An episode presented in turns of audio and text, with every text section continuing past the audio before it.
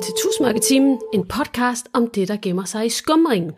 Mit navn det er Heidi Vigger Kleis. Og mit er Sissel Katrine Slej. Vi er begge forfattere, og alle vores bøger har rod i historie og spiritualitet. I Tusmørketimen der undersøger vi de væsener, der ifølge folkloren findes i Danmark. Et afsnit per væsen. Tusmørketimen er en podcast om Danmarks magiske væsener, fra fortiden til nutiden. Og i det her afsnit, der fortæller vi om vareulve. Lige præcis. Og hvad, altså, jeg lige vil sige, alle, alle har vel nærmest hørt om en vareulv, i hvert fald hvis man øh, læser øh, ungdomsbøger og ser ungdomsfilm, tænker jeg. Har vi ikke også at gøre med en rigtig twihard, eller hvad det hedder? Ja, jo, det kan godt være. Jo. Altså jeg vil i hvert fald ja. sige, at øh, jeg havde ikke tænkt på vareulve, som sådan skulle være en del af den danske folklore. Men da jeg sad og kiggede i, øh, i de der bøger, som ham, Evald Tang Christensen, han har, øh, har skrevet, omkring, øh, hvad er det, folkeminder, eller hvad det ja. hedder. Øh, og der stod der sådan noget om varulve, hvor jeg tænker, men det var da interessant, så det skal vi da helt klart have med. Og, øh, og der ja. kom lidt overraskende øh, informationer, som jeg faktisk ikke var klar over, men det kommer vi ind på senere hen her i, øh, i, i dagens ja. episode. Ja. Men vi vil nu komme ind på, hvad en varulv egentlig er. Mm-hmm. Ifølge folketroen, jamen der var varulven et menneske i ulveham, og det menes, at der var flere måder, som man kunne ende som en varulv. Man var enten født med evnen, for eksempel hvis man var født på en fredag nat, når det var fuldmåne. Man kunne også være blevet bit, eller også så kunne man være blevet forbandet, øhm, så man kunne vandre rundt i dyreskilse. Mm-hmm. I gammel tid, der sagdes det, at øh, hvis en gravid kvinde ville dæmpe sine fødselssmerter, så skulle hun kravle nøgen gennem moderkagen fra et føl tre gange i djævelens navn. Derefter ville kvinden ikke mærke noget til smerter, men i det barn kom til verden med magisk hjælp, var det dømt til at være en varul, hvis det var en dreng, og en mare, hvis det var en pige. Og hvad mare er, det kommer vi ind på i et senere afsnit af Tusmørketimen. Ja. Hvis man var så uheldig at have fået kastet en forbandelse på sig, kunne fjernes ved, at man blev dræbt af en sølvkugle, eller hvis man blev kaldt for sit rigtige navn, af en, som stod en sig nær. Man kunne også angribe en gravid kvinde og rive fosteret ud, hvorefter man efterfølgende skulle æde det. Det var også derfor, at gravide kvinder aldrig må gå ud alene øh, tilbage i tiden. For andre menneskers selskab ville, gøre var, ville holde varulven på øh, afstand. afstand ja. ja. Selve ordet varul, det er en fordansket udgave af det oldengelske ord werewolf, som er sat sammen af ordene menneske og uld. Ligesom ordet lykantrop er den fordanskede, fordanskede udgave af det græske ord lykanthropos. Hold da op. Ja, jeg ved ikke, om ja. det udtales så. Nu er jeg græskyndig, men øh, Nej. Ja, vi gør vores bedste. Ja. Øhm, som ligesom ordet varul også er sammensat af ordet menneske og uld. Afhængig af, hvilke artikler man læser, er det forskelligt, hvordan varul og lykantrop bliver anskuet. Nogle steder mener man, at det er to ord, øhm, at de to ord dækker over samme væsen, hvorimod andre steder menes, øh, der er være tale om to forskellige væsener. Nogle af forskellene, der nævnes, er, at en varul er et menneske, der forvandler sig til en menneskelignende uld, hvorimod en lykantrop er en, men- er en menneskelignende uld. Mm. En anden forskel kunne være, at en varulv forvandler sig, når det er fuldmåne, hvorimod en lykantrop kan forvandle sig, når som helst den vil. Øh, forskel 3. At en lykantrop siges at være øh, klogere og mere muskuløs end en varulv. Og øh, den fjerde forskel er, at en lykantrop, sig, lykantrop siges at være religiøs, mens en varulv repræsenterer hekseri.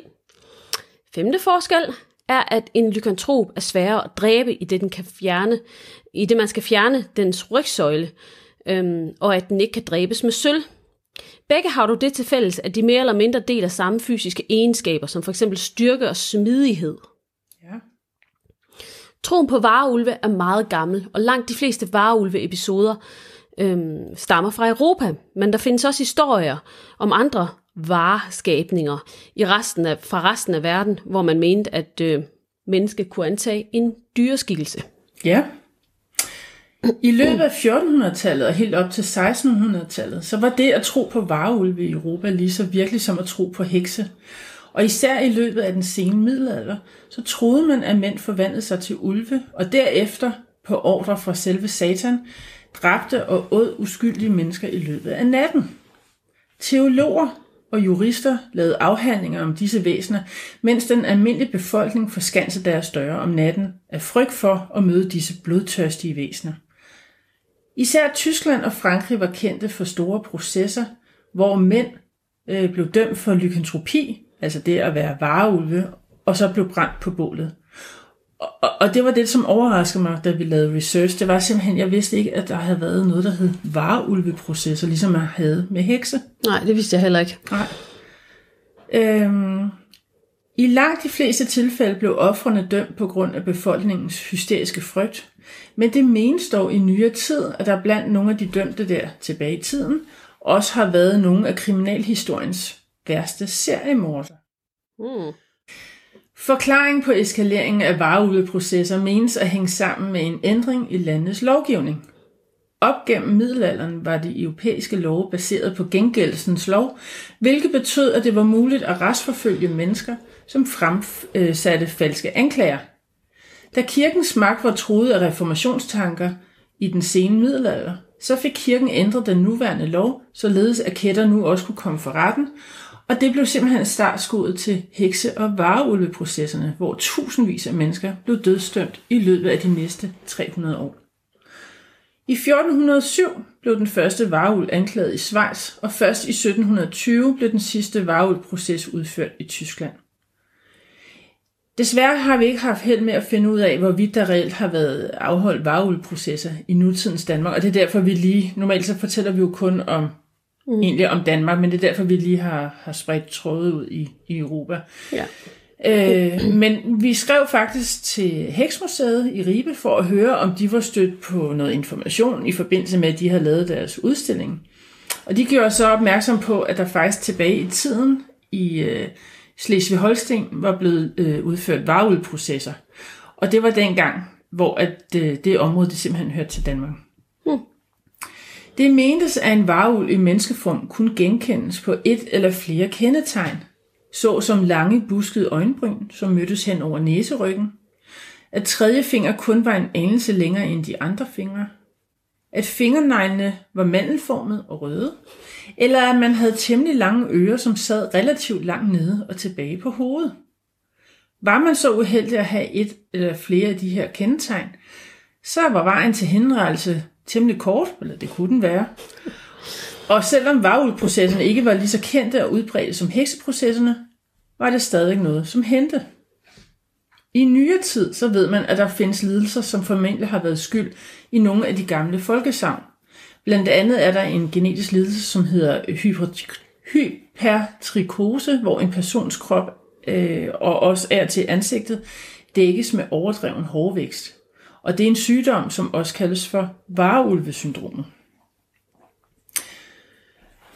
Og så har vi jo været inde og kigge i øh, Evald Tang Christensens beretninger, hvor han har rejst rundt i Danmark og har talt med, med den danske befolkning.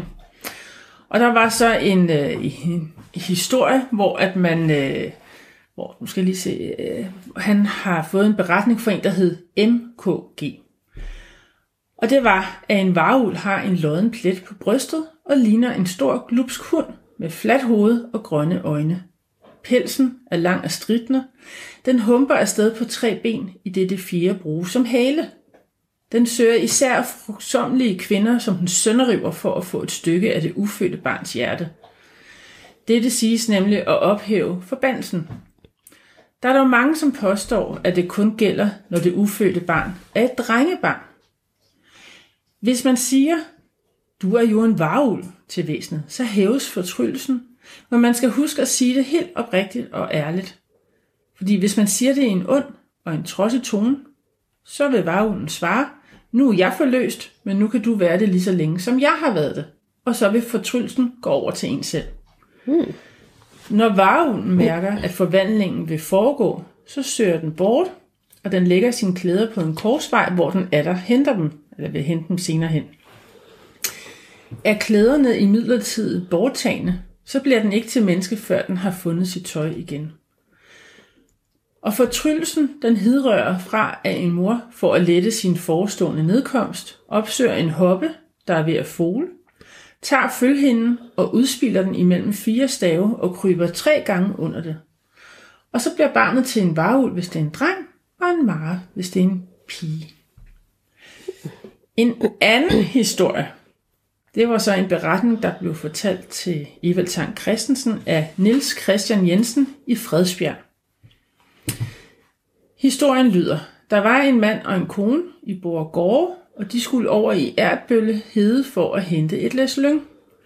Da de havde fået lynget læsset øh, og ville køre hjem af, så sagde manden til konen, nu skal du tage tømme og køre, og der har du forken, og kommer noget til dig, kan du slå fra dig, men du må ikke stikke med den. Kort efter, at manden var gået sin vej, kom en forfærdelig stor ulv til hende, for det var i de tider, at der var ulve. Og den søgte hende og gjorde sig forfærdelig grum. Konen slog alt, hvad hun kunne, men jo mere hun slog, des mere trængte den ind på hende og snappede i hendes forklæde og rev det af. Så greb hun forken og stak. Så snart hun begyndte på det, ved ulden og rendte sin vej.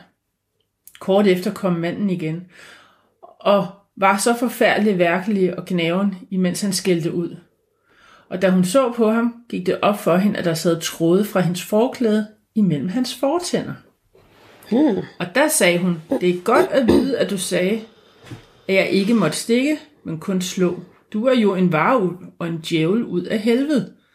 Godt er det, at jeg sagde det, nu er det åbenbaret, nu kan du aldrig blive det mere. Ja. Og ja. Jeg, jeg var, jamen altså igen, som vi startede med at sige, jeg var slet ikke rigtig øh, bevidst om, at, at der havde været vareulvehistorie Nej, det er ikke sådan noget, i, man, i Danmark. man tænker over, synes jeg, at der har været. Eller, Nej, det vidste nej. jeg faktisk heller ikke. Og så øh, kan man sige, altså derfra jeg så kender, øh, kender vareulve, det er jo så også, øh, nogle gange kommer vi jo med de her anbefalinger, hvor man kan møde de her væsener, vi nu har fortalt om. Ja, Og der er jo selvfølgelig øh, ja, nogle film og noget litteratur som Twilight og Harry Potter. der må jeg sige, jeg tænkte mere varulve, det er sådan noget, der findes nede i Centraleuropa måske, hvor man Ja, har haft sådan nogle, ja. og i England. Og så ved vi selvfølgelig, nu er jeg ikke så bekendt ud i de øhm, indianske legender fra USA, øhm, men ifølge Twilight, hvis vi skal tage den film for gode bare, så, så kan de jo hvad, skifte form Ja, til at blive ja. nogen, i nogle stammer. Men øh, det, det ved vi ikke nok om til at kunne udtale os om, Nej. hvorvidt det passer eller ej. Jeg vil så sige, et sted, som øh, jeg varmt kan anbefale, og du har vist ikke været der endnu, det er Nej. noget, der hedder Museum Obscurum. Det er ja, et museum, som ligger i Nykøbing Falster. Og øh, her der fandt man engang en stor øh, samling. Jeg tror, han havde nu... Jeg kan ikke huske det helt. Jeg tror, han hed Cornelius, ham som ligesom havde rejst rundt i verden og havde øh, simpelthen samlet en masse mystiske ting. Og det er ja. så blevet øh, udstillet nu. Det blev fundet i et skjult rum i museet. Og øh, her der kan man blandt andet se noget, der skulle være åbenbart en udstoppet varulv. Ha? Øh, man kan spændende. også se, kan man kalde det indtørret feer. Øh, der skulle være en skibsnisse. Der skulle være skelettet for en drage. Hmm. Øh, og, og, og mange af dem, de er sådan ledsaget af, af personlige noter, der simpelthen er håndskrevet på gammel pergament, eller hvad det er. Spændende. Ja, altså det, det er virkelig et sted, der kan anbefales. Ja. Og det er nok det, som har, øh, hvor jeg tænker, det, det har gjort stort indtryk på mig, det sted. Ja. Ja. Det lyder som et interessant sted at besøge. Ja, det kan, altså jeg, jeg synes virkelig, det ikke er så stort, men, men hvis man tager sig tiden til at gå rundt og kigge på det og, og, og læse, eller måske deltage i nogle af deres rundvisninger, jeg synes, det er, Ja. det er et virkelig spændende sted. Det tror jeg gerne. Ja. Og det var vel egentlig, hvad vi havde at fortælle om, Om varulve, om ja. varulve. ja. Det, Vi håber, I synes, det var interessant at Ja, lytte jeg med. har i hvert fald synes, det har været rigtig interessant at lave research til det her. Ja. Det må jeg sige. Det næste afsnit, vi skal øh, vi kommer til at lave, det kommer til at handle om Mara. Mm. Og der var godt nok ikke så meget at fortælle om det, men jeg synes stadigvæk, at det var et interessant væsen at få med. Så øh, Vi håber, I vil lytte med Ja. næste gang. det håber vi. Tak for denne gang. Ha' det godt. Hej hej.